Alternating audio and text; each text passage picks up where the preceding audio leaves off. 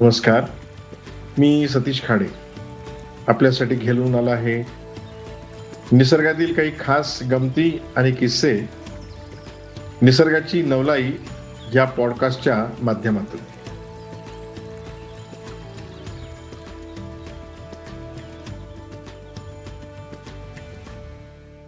नमस्कार. आज आपण पक्ष्यांच्याच बाबतीत बोलूया परंतु पक्ष्यांच्या आणखी वेगळ्या वैशिष्ट्यांबाबत. म्हणजे पक्षी घरट कसं बांधतात? त्यांच्या घरट्यांची वैशिष्ट्य. ते घरट्यांचं रक्षण कसं करतात? आणि त्यातल्या ज्या काही त्यांचे वैशिष्ट्य त्यांची मजा किंवा त्यातली नवलाई आपण आज ऐकूया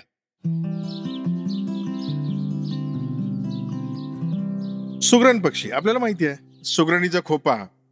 सुगरणीचा खोपावर तर कविता पण झालेल्या आहेत. अनेक चित्रही आपण बघतो. सुगरणीचा खोपा म्हणजे आर्किटेक्टचं सुद्धा आव्हान असतं इतक्या सुंदर पद्धतीने त्या ओढलेला असतो.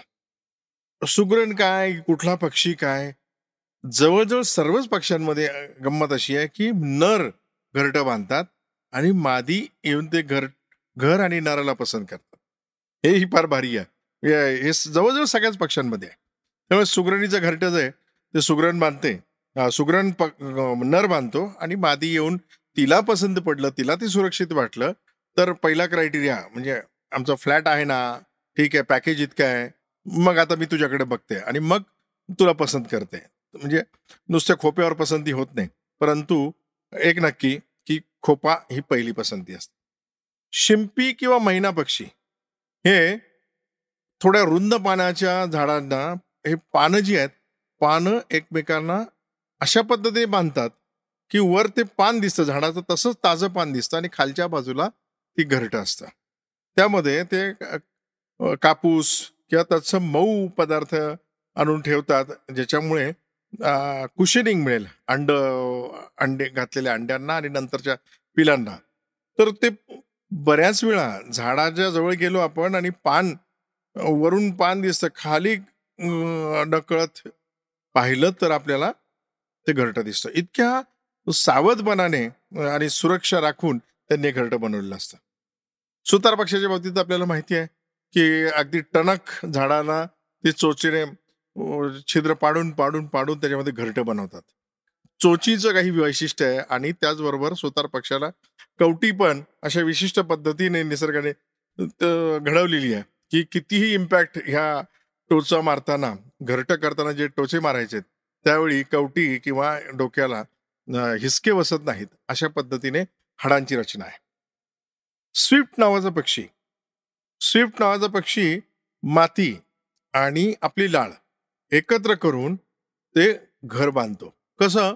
हे तो कुंपणावर बांधतो भिंतीवर बांधतो भिंतीला भिंतीला लागून बांधतो. लाळ आणि माती यांना एकत्र करून ते मडक्यासारखं घरटं बांधतात ते. कुंभ. म्हणजे लांबून ते मडकं चिकटवलं की काय तिथे? असं वाटावं. असा तो कुंभ. अतिशय सुबकपणे. ज्याला सुबक हा शब्द अतिशय चपकल आहे तिथे. की सुबकपणे ते बांधलेलं असतं आणि ते त्याची सुरक्षा पण पाहिलेली असते. स्विफ्ट पक्षी. धनेश पक्षाची गंमत आहे. धनेश पक्षी नेहमी झाडाच्या ढोलीत राहतात. अंडी सुद्धा झाडाच्या ढोलीतच घालतात. तर ढोलीमध्ये मादी अंड घालते. मादी अंड्यावर बसते. आणि मग अंड्यावर बसल्यानंतर त्या ढोलीचं तोंड हळूहळू हळूहळू चिखलाने बंद केलं जातं.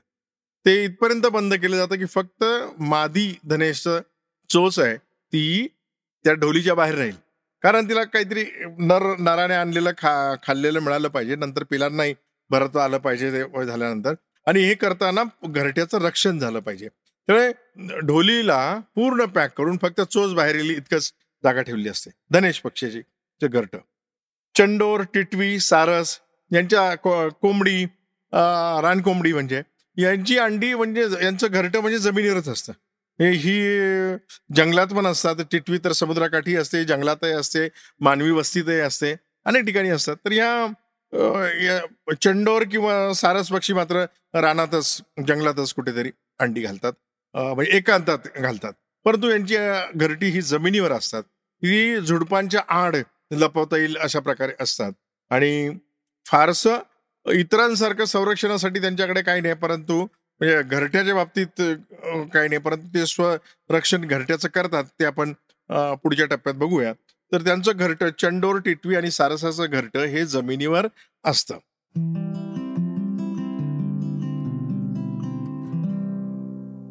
काही पक्षी असे आहेत की ते थोड्याशा म्हणजे फूट दीड फूट खोल असलेल्या पा म्हणजे पाण्यामध्ये किनाऱ्याच्या जवळच तबे तलाव असेल एखादा प्रवाह असेल त्याला तिथे तरंगत घरटं बांधतात. घरटं अशा प्रकारे बांधतात की ते बुडणार नाही. येणाऱ्या लाटेने ते थोडीशी लाट आली वारं आलं तर ते ते घरट्यामध्ये पाणी येणार नाही.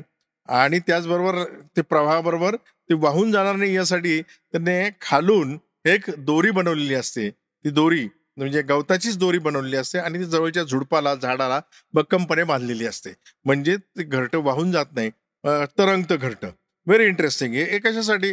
तर साप विंचू किंवा अंडी ज्यांचं भक्ष्य आहे खाद्य आहे ते शिकारी येऊन ते अंडी खाऊ नये म्हणून पाण्यात खंदक आपण किल्ल्याभोवती जसा खंदक असतो तसं या घरट्याभोवती खंडक खंदक ते करतात किंवा आहे त्या पाण्यामध्ये घरटं करतात तरंगतं घरटं. फ्लेमिंगो आपण बघतो बहुतेक त्या समुद्रकिनारी असतात किंवा खाऱ्या पाण्यातले जे गवत आहे त्या गवताचे बिया हे त्यांचं खाद्य आहे भक्ष्य आहे. तेव्हा खारवट ठिकाणी फ्लेमिंगो असतात त्यांचं घरटं कसं असतं? तर एखादा आपण लहानपणी मातीचा खोपा करतो तसा एक उंच मातीचा ढीग किंवा वाळूचा ढीग असतो त्याच्यावर एक खोबणी असते आणि त्या खोबणीमध्ये ती अंड घालतात आणि ते नंतर उभवतात तर म्हणजे अतिशय ओपन ठिकाणी असतं. परंतु हे समूहाने राहत असल्यामुळे अंडी ही समूहाने घालतात आणि संरक्षण पण त्याच पद्धतीने करतात.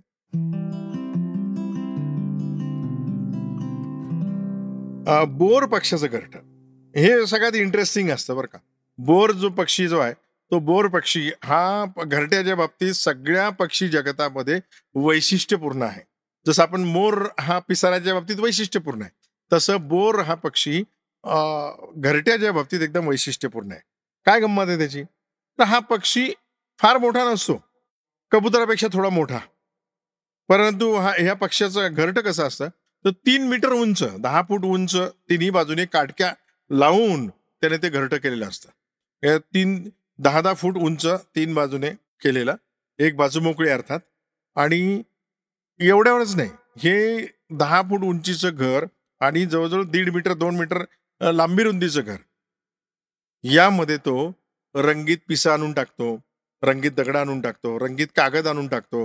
जी प्लास्टिकचे कागद सुद्धा हल्ली गोळा करतो रंगीत जे जे काही रंगीत आहे रंगीत फुलं रंग त्याला निसर्गातलं जे जे किंवा बाहेर पडलेलं जे जे रंगीत दिसेल ते सगळं आणून रंगीत पिसं रंगीत फुलं रंगीत पानं रंगीत कागद सगळे आणून टाकतो घरट्यात टाकतो.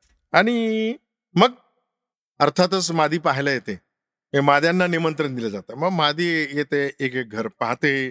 मग मॅडम सगळीकडे घरून बघतात. त्यांना कधी घरटं आवडतं तर ते रंगीत वस्तू आवडत नाही. कधी रंगीत वस्तू आवडल्या तर नर आवडत नाही. म्हणजे पक्ष्यांमधला बेस्ट इंटिरियर डेकोरेटर म्हणजे बोर पक्षी. पण तरी सुद्धा त्याला पसंती मिळेलच असं काही नाही. ते मॅडमला जे पसंत तेच खरं आपल्याला बाहेरून हे घरटं किती आकर्षक आणि छान वाटलं तरी चॉईस मात्र त्यांचा असतो. त्यामुळे कोणाच्या मनात काय आहे हे सांगता येत नाही. जे गाठी सगळ्या वर बांधलेल्या असतात म्हणतात तसं पक्ष्यांच्या बाबतीतही तसंच असतं. हे सगळं केलं तरी पटवापटी होईलच किंवा पसंती होईलच असं काही नाही. तर काही पक्षी काही विशिष्ट पक्षी असे आहेत. सगळ्या पक्ष्यांचं नाव नावं सांगता येत नाही कारण काही परदेशी पक्षी आहेत. त्यांची इंग्लिश नावं आहेत किंवा फ्रेंच नावं आहेत आणि मग ते नावं सांगून ती होणार नाही म्हणून मी काही पक्षी असा उल्लेख करतो.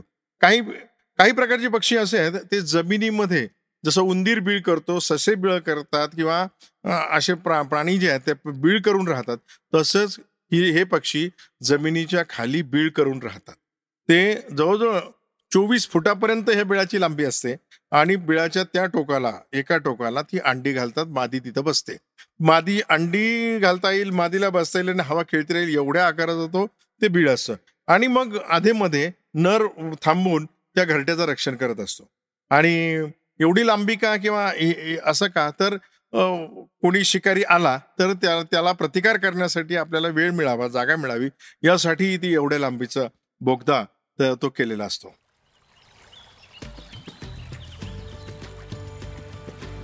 मित्रांनो चला. हा भाग एक आपण संपूया. आणि याच्या इतकाच मनोरंजन आणि माहितीसाठी तुम्हाला दुसरा भाग मी ऐकवतो. तो मुळीच चुकू नका.